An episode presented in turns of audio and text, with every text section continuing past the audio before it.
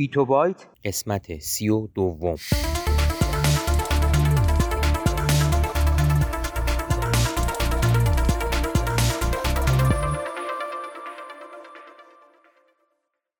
صدای ما را از آسمان نمای گنبد مینا در منطقه فرهنگی گردشگری عباس آباد تهران میشنوید.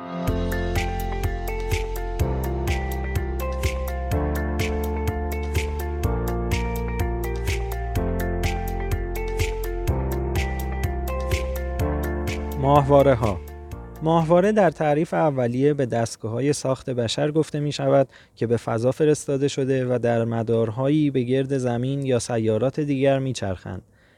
اهمیت ماهواره ها برای مخابرات و بررسی منابع زمینی و پژوهش و کاربردهای نظامی روزافزون است. بخشی از های علمی و تخصصی که در های مستقر در فضا انجام می شود، هرگز نمی توانست روی کره زمین عملی شود.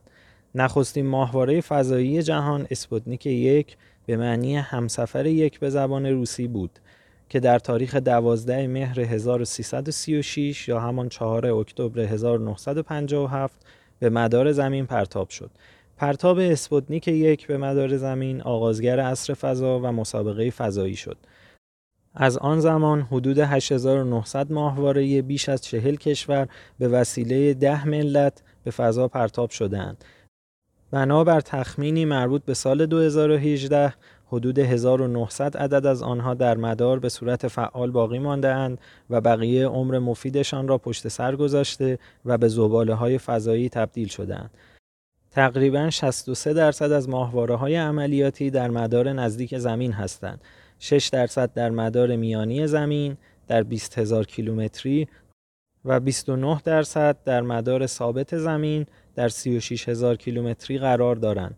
دو درصد باقی مانده را ماهواره هایی که در مدارهای بیزی قرار دارند تشکیل می دهند.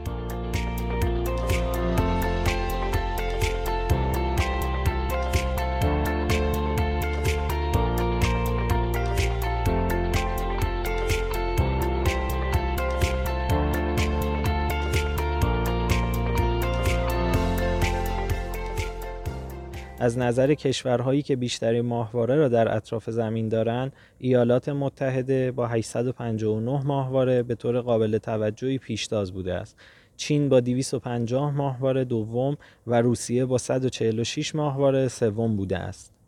لازم به توضیح است که این ارقام فقط شامل ماهواره های دولتی کشورها می باشد و مواردی همچون ماهواره های خصوصی شرکت ها در این ارزیابی در نظر گرفته نشده اند.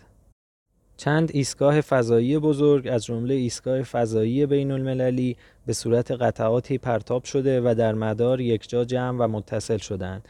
بیشتر از یک دو جین کاوشگر فضایی در مدارهای دیگر قرار گرفته و به ماهواره های مصنوعی ماه و قمرهای تیر، ناهید، مریخ، مشتری، کیوان، تعدادی سیارک و خورشید تبدیل شدند.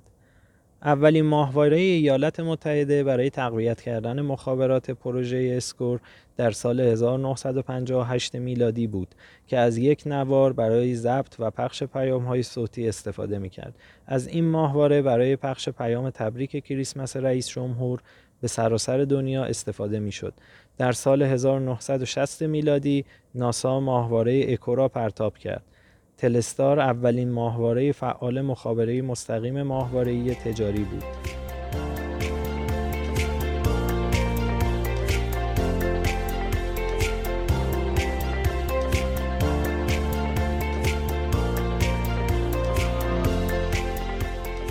پیشرفت در کابل‌های مخابراتی زیر دریایی با استفاده از فیبرهای نوری باعث کاهش استفاده از ماهواره‌ها برای تلفن‌های ثابت در اواخر قرن بیستم شد ولی هنوز برخی اقلیم ها یا قسمت هایی از برخی کشورها بودند که خطوط زمینی مخابرات در آنها اندک بود یا موجود نبود مانند قطب جنوب.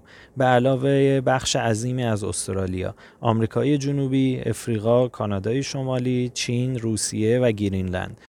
پس از اینکه سرویس تلفن راه دور تجاری با استفاده از مخابرات ماهواره ای ایجاد شد، یک میزبان از دیگر ارتباطات راه دور تجاری با ماهواره های مشابه در سال 1979 میلادی شامل موبایل های ماهواره ای، رادیوی ماهواره ای، تلویزیون ماهواره ای و دسترسی اینترنتی ماهواره تطبیق شد. اولین ها برای بیشتر سرویس ها در دهه 1990 میلادی اتفاق افتاد و در حالی که قیمتگذاری برای کانال های تقویت کننده ماهواره ادامه میافت به طور قابل توجهی افت کرد. در عصر ما ماهواره و تکنولوژی وابسته به آن چنان در تار و پود جوامع بشری نفوذ کرده که نقش تعیین کننده در تحولات تمدن بشری دارد. بخشی از تحقیقات و های علمی و فنی که در آزمایشگاه های مستقر در فضا انجام می شود هرگز نمی توانست روی کره زمین عملی شود. این تحقیقات که بسیار گوناگون است در زمینه های پزشکی، داروسازی، مهندسی مواد، مهندسی ژنتیک و دهها مورد دیگر تا به حال دستاوردهای ارزنده‌ای برای بشر داشته است.